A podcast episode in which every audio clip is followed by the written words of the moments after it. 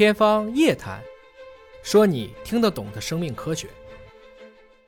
天方夜谭，说你听得懂的生命科学。各位好，我是向飞，为您请到的是华大集团的 C E O 尹烨老师。尹老师好。向飞同学好。我们之前聊过这个基因编辑技术在人体身上做过的这种类似的实验啊，比如说像地中海贫血，把你的这个血液抽取体外基因编辑之后，然后再回复。但是基因编辑对于那种实体的，比如说肌肉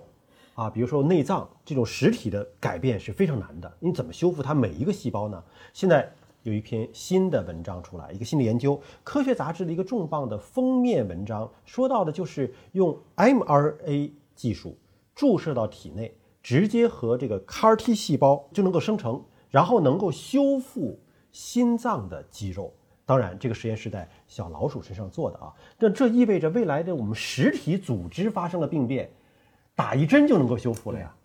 就是所谓的 in vivo， 原来叫 in vitro，嗯、in vitro 就是在体外， in vivo 就是在体内。体内。那么我们其实也看到了，在去年像基因编辑这样的技术，大家也开始尝试直接在体内干了。嗯，也就是说呢，我们越来越接近生命的实质。生命的实质是什么？基因呢、啊？所以就是曾经这个在去年就大家讨论 D N A 疫苗、R N A 疫苗，后来说你 D N A 疫苗打进去还是要生产 M R I，、嗯、所以我干脆就做 M R I。应该来讲，新冠让 M R I 的这个疫苗在特别是发达国家广泛种植，实际上大家对这个技术是越来越寄予厚望。今天就是这样一个，它其实跟基因编辑还不一样，但是也差不多，都是在基因层次上直接进行操控。过去呢，可能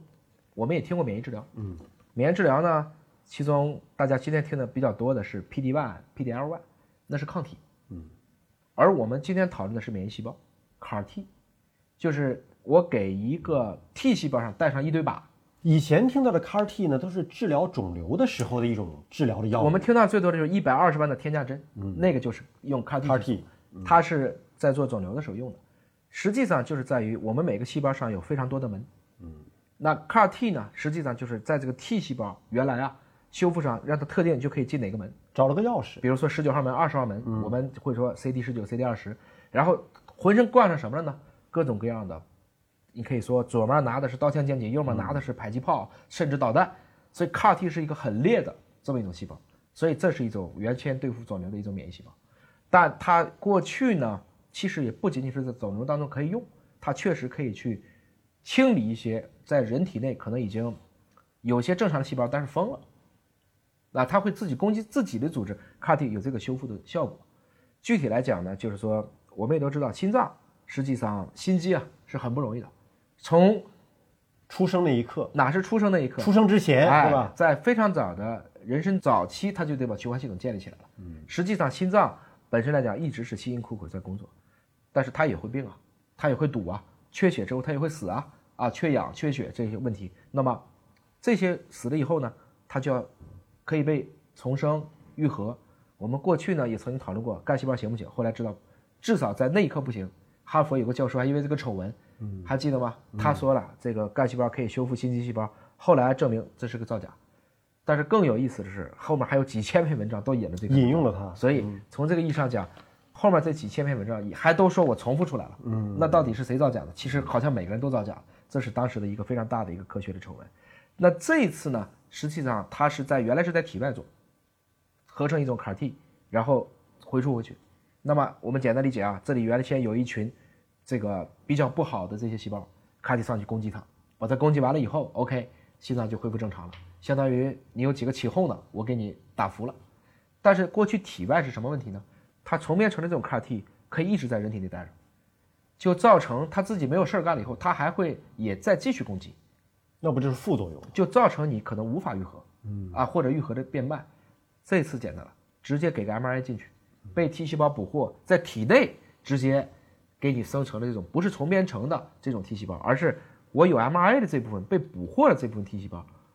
它用了几天以后它就没了，因为我不会源源不断的给你补这些弹药，嗯，等于必须是结合了这个 M R N A 这个 C A R T 细胞才能够有作用。对，我只要这个外源的 M R N A 不给你注射了，对，你就不会再产生新的。呃，你可以理解成原先呢，我是派了一批这种长枪兵进去的，嗯，现在变成弓箭兵了，我不给你供弓箭。你就不会攻击了，嗯，所以这是一个比较聪明的策略，使得我们这个既实现了这个效果，又对人体自身损伤比较小，嗯啊，